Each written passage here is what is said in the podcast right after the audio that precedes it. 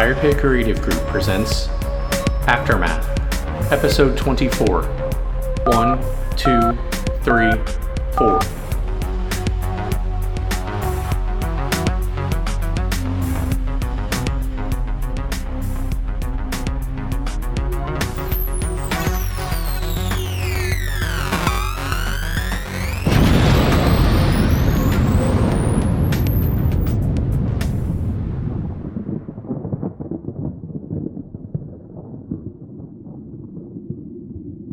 Gabriel Princip visited the Phoenix Project's convalescent home on several occasions, each time in disguise as Professor John Bath. His hair dyed orange, his eyes colored green. He felt some shame for employing this ruse to gather information from the professor's aged, mostly blind, and hard of hearing mother, Caitlin O'Riordan. That shame was compounded by the fact that in the quiet moments he'd spent with O'Riordan, one of the Phoenix Council's founding members, he came to admire the older woman and felt she trusted him.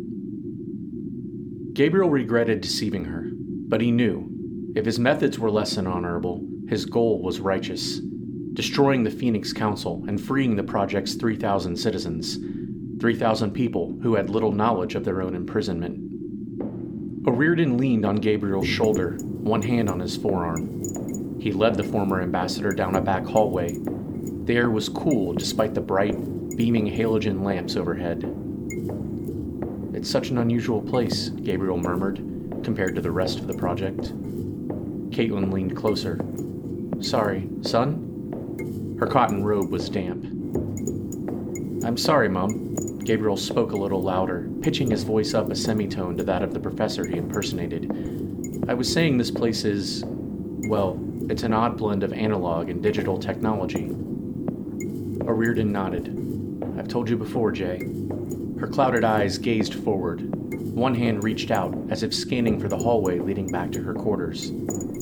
I'm sorry, I. The Phoenix Project was constructed over time years, decades, block by block, bit by bit.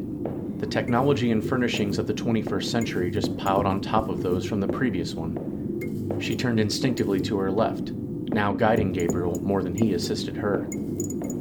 I suppose that's what happens when you have so many designers, contractors. You get, well, this functionality with atrocious design. They stopped at the recessed, rectangular door to O'Riordan's room, her home at the center of the project. Gabriel looked over Caitlin's shoulder, then down at the red hair tangled with strands of gray and silver. She was beautiful in her time, he thought, and still charming. This realization led Princip to silently curse John Bath. Kind of a man, intellectual or otherwise, sacrificed his mother to a place like this? Why did the professor so rarely visit? Did other forces keep them apart? Or was it some kind of secret shame? Mum, Gabriel asked, who did build the project? Distant, gray green eyes gazed up at Gabriel. Crow's feet at the side of O'Riordan's eyes smoothed. We've treaded that ground many times, Jay. I know, I know, Gabriel insisted, wondering if his persistence hindered his disguise. But tell me again, please. Caitlin pressed an antiquated button on the side of the alcove. A sharp, mechanical sound inside the wall was followed by the fiberglass door sliding back into the left. O'Riordan walked into the large room she shared with two other women from the project. Gabriel followed behind her. Three uniform beds and three well worn side tables were fixed to the right wall, each pair about 10 feet apart. Old tube televisions with curved screens hung from the ceiling in front of each bed. Coaxial and colored RCA cables ascended into a low hanging ceiling that had been patched and repatched with gobs of drywall compound of varying consistencies. One of Caitlin O'Riordan's roommates, a balding, elderly woman in a hospital gown, stood near the far wall of the room. She gazed at the wall, into which two more television screens were built. Images depicting a picturesque beach setting at sundown lit up the screens. The refresh rate was poor. The image flickered. There was no confusing that the images were recorded, artificial. Still, something about the screens was familiar. They reminded Gabriel of the backlit LED window in his lover, Danielle Devaneu's apartment. An overweight woman with a strangely thin neck and slender arms sat upright in the bed in the center of the room. She stared longingly up at the television screen before her, her eyes wide, her wrinkled skin flush. The woman's expression terrified Gabriel. He watched her cradle an acrylic cup filled with water just below her lips. She didn't sip the beverage. It just dangled there as she gazed, transfixed at the old media footage, excerpts of documentaries about the 20th century.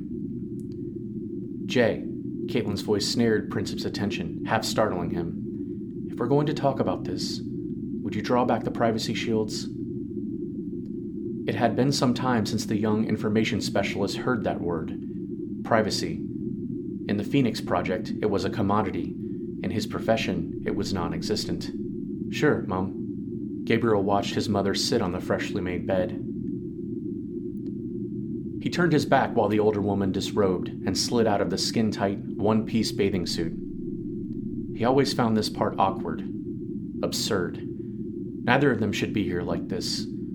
A once brilliant woman past her prime, her decline sped on by painkillers, toxins, and virtual reality routines, all designed to make her pliable, comfortable, then incompetent, irrelevant, and ultimately dead.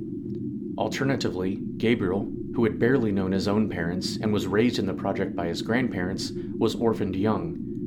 He was now forced to resort to acts of subterfuge at great risk to himself in the name of liberty. He hoped the deception would be worth it, that it would save lives, spare the lower classes, and destroy the flawed, inhumane central processor. Gabriel pulled long, clunky plastic dividers out of the walls. He pulled another up from the floor. The walls snapped together at the side and overhead, creating a small, makeshift room where Gabriel and Caitlin could speak privately. There. Gabriel turned to see O'Riordan pulling on a loose fitting nightgown.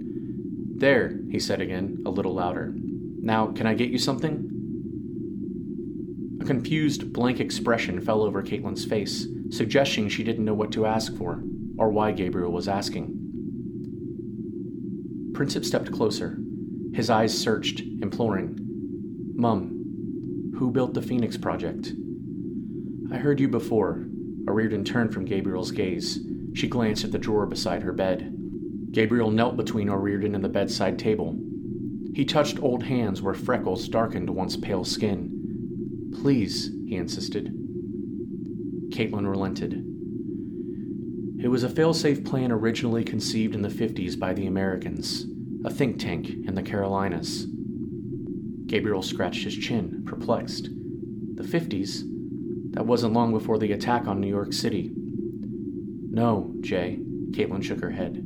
A vein in her neck pulsed, then relaxed. Not 2050, the 1950s, the Eisenhower administration, more than 150 years ago.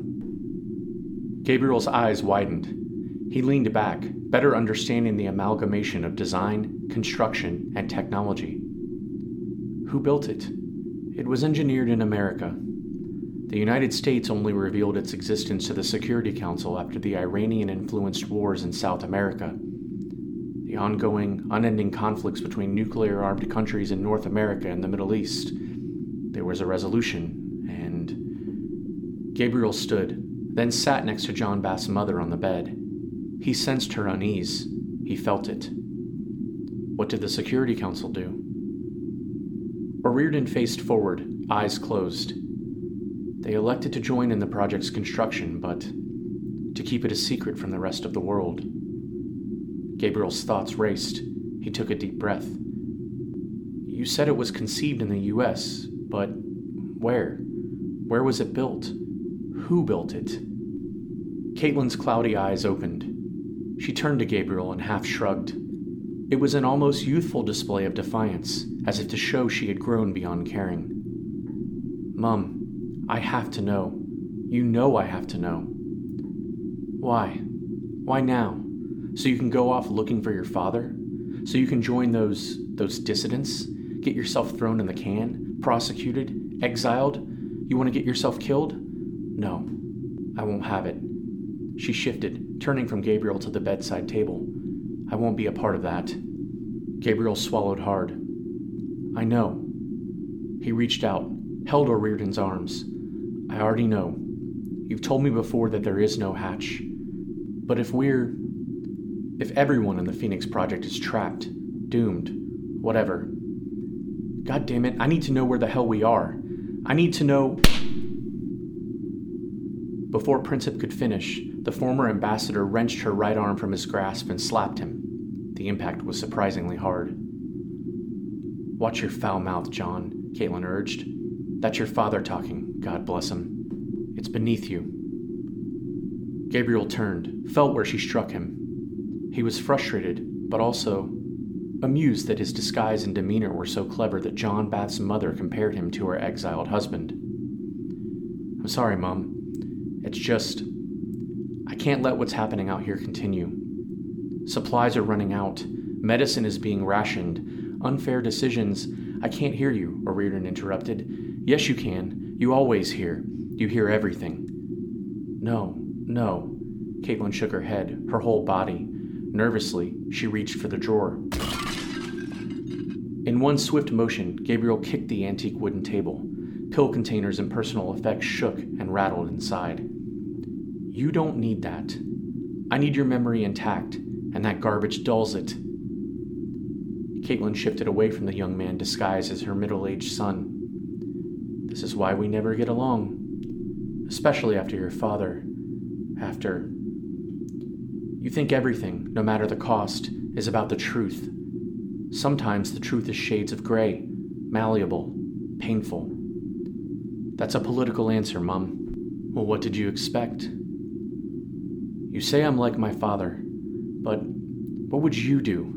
If you had this knowledge and you could go do something, what if you could save lives? Oh, please, grow up, Jay.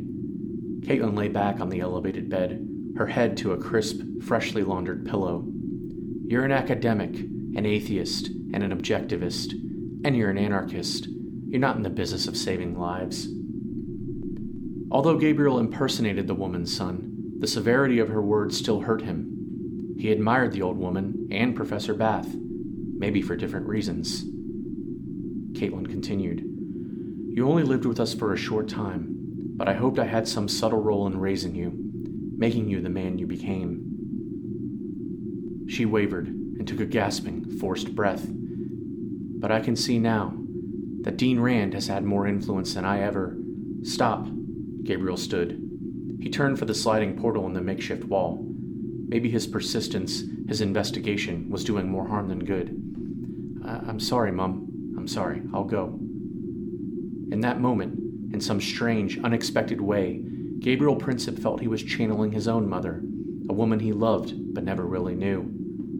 He wondered if, after the several encounters he spent in disguise, getting acquainted with John Bath's mother, earning her trust, manipulating her, had he taken the place of her son? Had she taken the place of his mother? Jay, O'Riordan spoke behind him. Please, wait.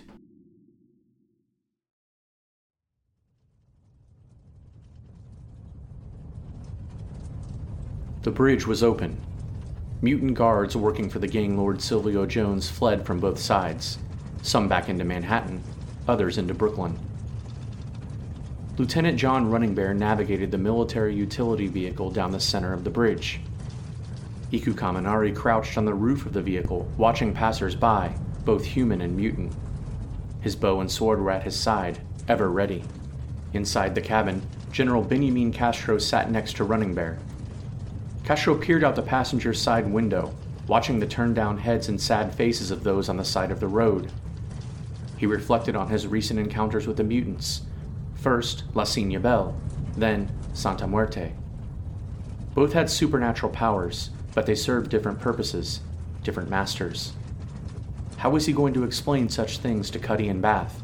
What would Devenu, Ganaya, and Chang believe? So, what's it like? Lieutenant Running Bear's deep voice broke Castro's train of thought. What? This Phoenix project, Running Bear gazed straight ahead the underground. Oh. I don't really know much other than what I've read and what I'm told. What do you mean? They don't let me out of the laboratory much.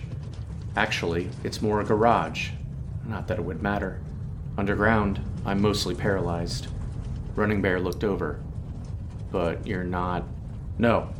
And the more time I spend in the simulacrum, on the surface, my spine, my pelvis, I have more feeling in both, more mobility. Hmm. Running Bear's eyes narrowed.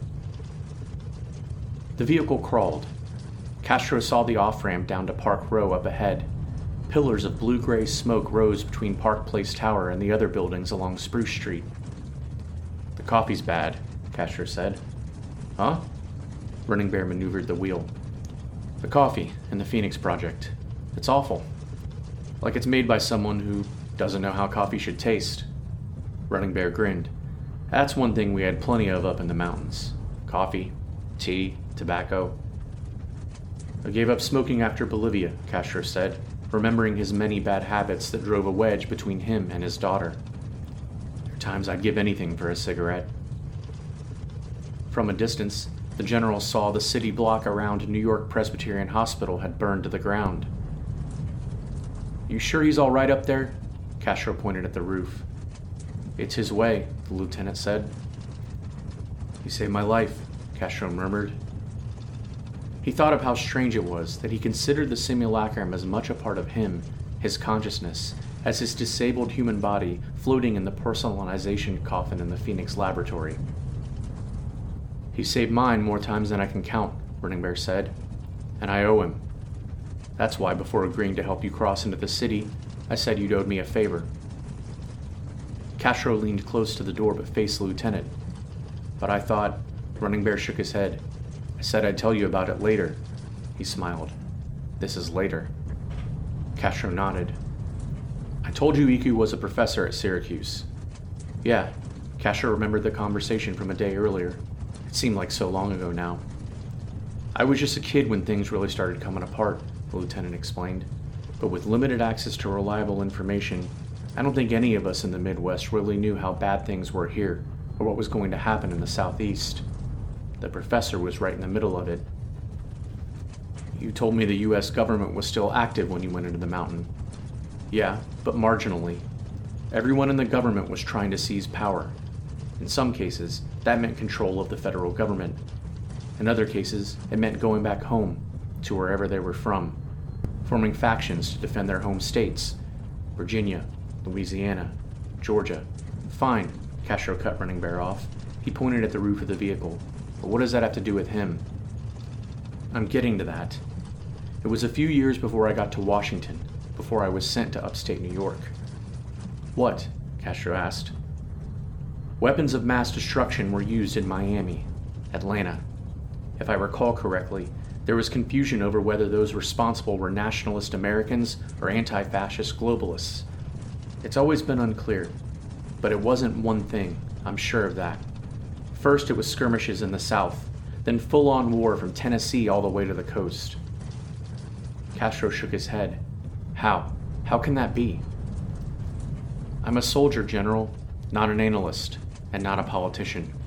I'm just telling you what I know and what I've heard. I hear they call it the Great Southern War. Can you believe that? There's nothing great about war, Castro said.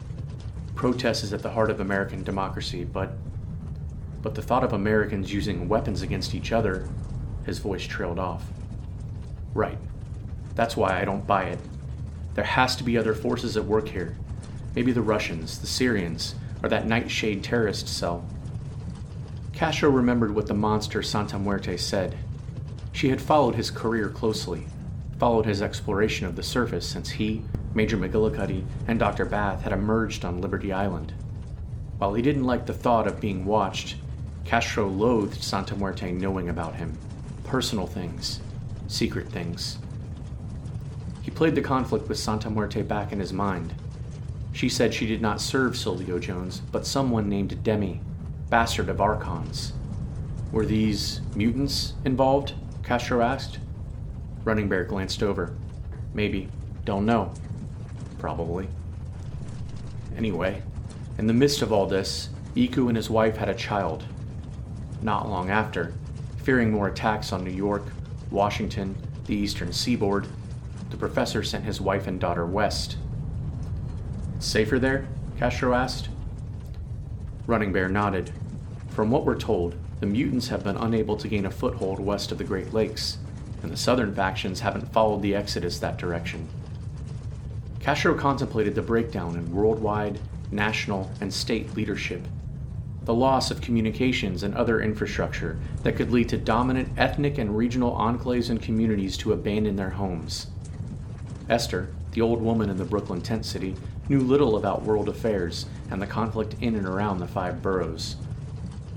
Lieutenant Running Bear and Iku's experience filled in some of the gaps, but the general was beginning to long to speak candidly with someone who could provide context to link their narratives.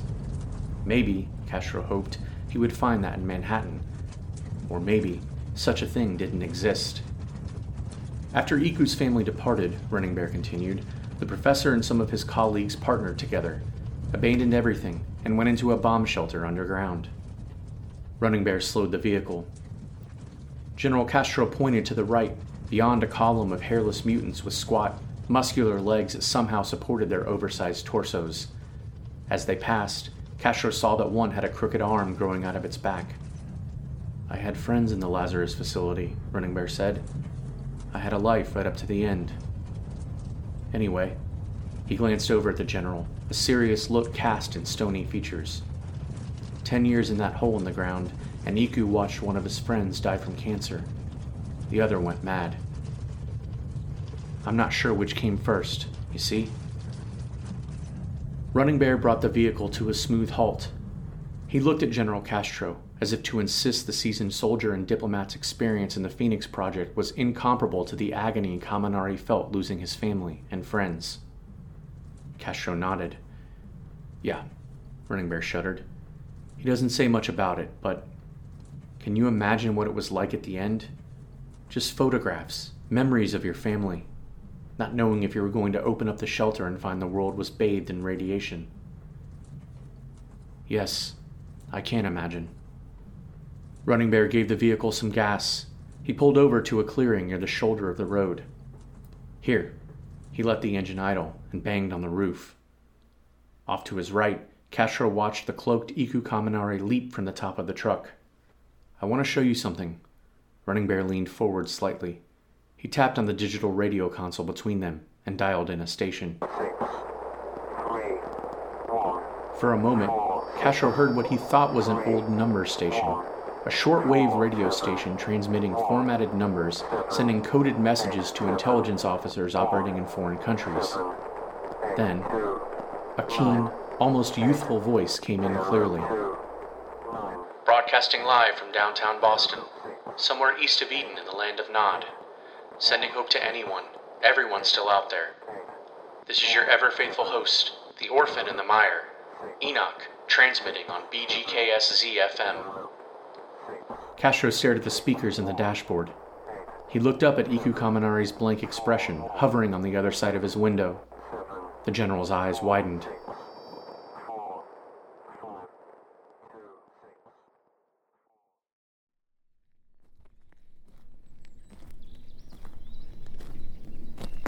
Major Leonard McGillicuddy and Dr. John Bath overcame the rubble and barriers around the entrance to Lower Manhattan. As they rounded the area near Battery Park, Cuddy walked behind the linguistics professor, who paused every few moments. Bath's head craned, as if distracted. Then he appeared transfixed by some minor detail of their surroundings. What is it? Cuddy asked, clearly frustrated. We've got to keep moving. John pointed at a hanging beehive fixed to the side of a building. Apis mellifera. He turned his head. And I can hear Poecile atricapillus and Sturnus vulgaris, birds in the park. Culicidae swarming in that puddle over there. Cuddy came up behind Bath, his slug thrower balanced in both hands. He waved, inviting Bath to continue speaking and compelling the philosopher and scientist to move forward. It's a good sign, Bath explained. So far, we haven't observed an absence of animal, insect, or arthropod life. If I was to guess, I'd say it's early to midsummer, and the climate seems consistent with what we know about this part of the world. So, what about the mutations? The rockheads? Cuddy glanced up at cracked buildings with shattered windows. I don't know. Bath lifted a metal sign from the ground. It read Broadway. Plastic and metal rain barrels lined the sidewalks. Overgrown trees and shrubs shed their leaves into streets filled with abandoned, burned out, and scavenged vehicles. Bath continued. But so far, we haven't seen any genetically modified life other than mutated humans. Cuddy's simulacrum made as much of a guttural sound as he could without a tongue. I'd hate to think the Rockheads are some evolved form of human. Dr. Bath's eyes widened. He stepped back. What? Cuddy said pointedly. You're surprised a big dummy like me knows a thing or two about evolutionary theory? Bath said nothing. Then he grinned. What? Cuddy asked again. I just realized that the further we go along, I'm noticing minutiae, the little things. Cuddy shrugged. The pseudo skin over your simulacrum has replicated your mustache. Well, an approximation of your mustache. Cuddy pushed past the doctor, walking ahead into the cluttered street. It would seem that, in your mind's eye, your vision of your perfected self is, I don't know, 15 years younger, with a plastic mustache. What's your point? Cuddy spoke without looking back. He stared forward, but the simulacrum's enhanced peripheral vision allowed him to clearly see the blank faces peering from cloudy windows, a man in rags laying in a row of bushes. John walked towards Cuddy, careful to keep a few feet between them in case they were attacked. My point is, I find it fascinating that whoever crafted the robot bodies, this amazing, secret technology, allowed for the prospect of the user to reimagine themselves however they wanted, their best self. Yeah, Cuddy shot back. Well, for what it's worth, you don't look so impressive. Your hair is a shade brighter, but I'm a scientist, Major, a realist, don't you see? This is how you see yourself, what you want to see, maybe from a better time in your life. Maybe, I appreciate the ad hoc psychoanalysis, Doc, but we've got to focus if we're going to rendezvous with the General. Yeah, you're right, of course. They continued down the center of the street, dragging their feet through dust, dirt, and debris. Flecks of concrete and metal littered the gutters. John looked down at Cuddy's ankles, where the Major's coveralls were shredded. His pseudoskin was exposed. The gray green fluid that seeped from his simulacrum was gone, presumably back into Cuddy's body. Perhaps, Bath thought, the nanomachines traveling throughout that fluid were swiftly repairing Cuddy's simulacrum, optimizing the Major, preparing him to withstand further conflicts. Or was it something else? You know, Cuddy swept the air with the old shotgun. Maybe these robots were designed to allow us to appear like anyone we wanted. What do you mean? I'm surprised in your infinite wisdom you haven't even considered it. We don't know who or what country created the lab on Liberty Island. We don't know who left these bodies for us to port our minds into. But what if it was some enemy of the United States? They had plenty in the latter half of the 21st century, right? What if this technology was built by spies who looked different but wanted to be able to hide in plain sight? Bath was taken aback, surprised at the implication. You mean American enemies from Russia, Asia, the Middle East? Probably. Cuddy paused a moment. He gazed up ahead at a row of destroyed storefronts, tall buildings with caved rooftops, more rubbish obstructing their path. But at the time our parents went underground, the United States enjoyed a period of peace with the Russians. They were on the verge of an alliance against China and Iran. John's thoughts fled to their colleagues, Donna Chang and Muriel Ganaya. The engineer and physician were critical in operating the technology that resurrected General Benjamin Castro from cryogenic freeze. They were equally invested in Castro, Cuddy, and Bath's work to explore the surface and determine if it was habitable. John approached his companion slowly, turning so he could see the Major's deep brown eyes. Cuddy, why are you just now saying this? Why are you. You brought it up, Cuddy nodded, then turned Bath's attention to the monstrous plume of gray and black smoke billowing between buildings between them and Wall Street. Look. What the hell is that? John heard metal crumbling, smoldering.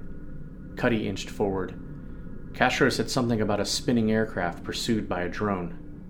Come on, Cuddy commanded. He tore off towards the smoke. Bath followed, chasing the Major, they passed a broken down Korean restaurant, emaciated bodies huddled together in an iron and cement alcove. Cuddy darted between buildings. When they emerged on Wall Street, a block from the site of the crash, John hesitated. At first, he thought Cuddy was leading them away from the destruction, away from swarming scavengers and mutants piling on top of each other, plunging into flames and fumes. Then, Cuddy lurched forward, gripping the shotgun tightly. What are you doing? Bath stopped where he was. We have to help them, Cuddy said back. Major, Bath called out, then softened his voice. Cuddy, you said it yourself. We've got to focus if we're going to meet up with the General. We can't go off on every well intentioned misadventure. McGillicuddy looked over his shoulder. Bath saw the chilling scowl when they first met. John insisted the law enforcement officer was a self serving bully. Cuddy called the professor a coward. Neither had much time to reflect on this as they heard the sound of gunfire nearby. Where's it coming from? Bath held his satchel of cans and equipment near to him. Up above, Cuddy pointed to the skyscrapers looming overhead. Scatter. Bath hustled to the sidewalk on his left. He knelt low with his back to a building, while watching survivors at the end of the street scramble into the crater of another fallen one. Bath watched as a mutant was shot through the throat. The man collapsed like an animal, abnormally long arms extended. Fingers crawled, scratched at the pavement. They're not shooting at us, Bath called to Cuddy across the street. The major leaned on one knee behind a busted automobile. Fish in a barrel, Cuddy nodded towards the smoldering building and drone wreckage debris. John spied a woman in the scattering crowd, her semi nude body painted in deep blue and white grease paint. Her appearance was unusual, but she didn't seem underfed or mutated. In that fleeting moment, Bath thought there was something almost sublime about her auburn hair and round features. Bath! Cuddy's voice pulled him from his reverie. Back! Fall back! Bath turned back to the woman as a slug ripped through the air, catching her between the shoulder blades. Crimson mist spattered. The woman collapsed. Disturbed, John moved a few inches back, trying to collect himself. He felt Cuddy's hand at his elbow. Keep running, Cuddy ordered. Gotta find another way to City Hall. Bath did as he was instructed. There was no doubt the Major was a better fighter and tactician, but Cuddy was also impulsive, prone to seek action. As they hurried away from what had once been a global center of commerce and trade, John's mind flooded with questions. Confusion over why those in the tower shot the mutants and scavengers below. What was to be gained? Bath wondered about the factions of the Rockheads they encountered and the Morlocks they had yet to engage. His thoughts were interrupted by the image of the unclothed, painted woman dispatched by unseen killers. She didn't look like a mutant. What threat was she? In that moment, as they retreated, Bath would have done anything to be under the surface, safe and sound, in the Phoenix Project.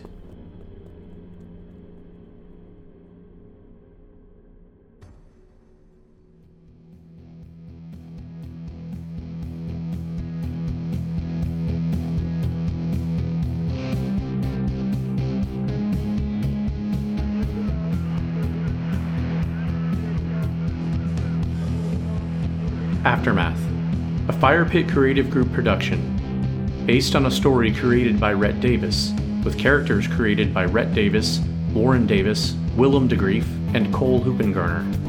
Written by Warren Davis, with contributions from Cole Hoopengarner and Willem DeGrief. Narrated and produced by Cole Hoopengarner. Music by Warren Davis, and video production by Willem DeGrief. John Running Bear is based on a character created by Fire Pit Creative Group's close friend, Sam Ashu. The sound effects used in the production of Aftermath are used with permission by the creators, and links to these sound effects can be found in the description section of each episode. Please visit our website, aftermathpodcast.net, for updates, original artwork and music, character dossiers, and more. You can also find us on social media on Instagram at Fire Pit Creative Group Official, on Twitter at Group Fire Pit, on Facebook at facebook.com slash Fire Creative Group, and on YouTube at Fire Pit Creative Group. Aftermath and its story, characters, music, and artwork are copyrighted by Fire Pit Creative Group.